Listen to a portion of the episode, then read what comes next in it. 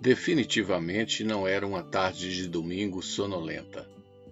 A barra estava muito pesada. A atmosfera para os discípulos de Jesus estava sufocante.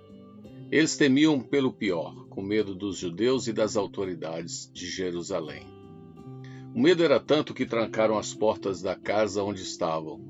Havia insegurança sobre o futuro. O sentimento de frustração e temor revelava total descrédito na promessa de Jesus. A ressurreição para eles era improvável, o desânimo era total.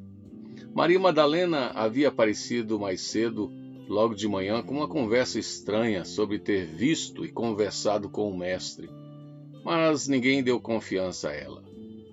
E então, de repente, Jesus veio e se pôs no meio deles, sem bater a porta pois seria improvável que abrissem.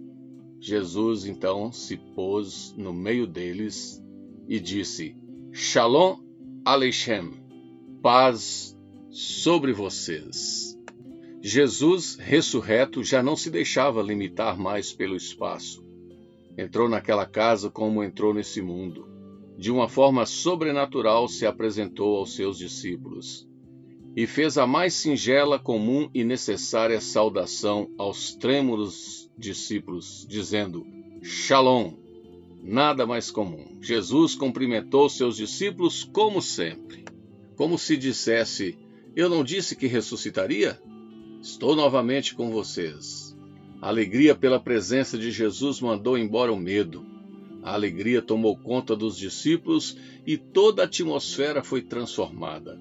A paz de Jesus trouxe a coragem e os discípulos ganharam o mundo pregando o Evangelho. Quando Jesus chega, tudo muda. Já mudou na sua vida também? Espero que sim. Não tenha medo da vida, nem da morte e nem do futuro. Não tenha medo das ameaças deste mundo. Confie sua vida a Jesus. Acredite no poder da ressurreição. Jesus está vivo. Quer um conselho? Siga Cristo, viva para Jesus, seja um discípulo do Salvador. O discípulo fiel tem a paz de Jesus no coração. O seguidor de Jesus não vive dominado pelo medo, antes sai pelo mundo como enviado do Senhor. O discípulo de Jesus recebe o sopro de vida nova. Agora vive a nova identidade e a nova natureza em Cristo. Ele está selado pelo Espírito Santo. O discípulo de Jesus vai pelo mundo testemunhando com amor e graça, pois Jesus disse: Deixo com vocês a paz, a minha paz lhes dou. Não lhes dou a paz como o mundo a dá. Que o coração de vocês não fique angustiado nem com medo. João capítulo 14.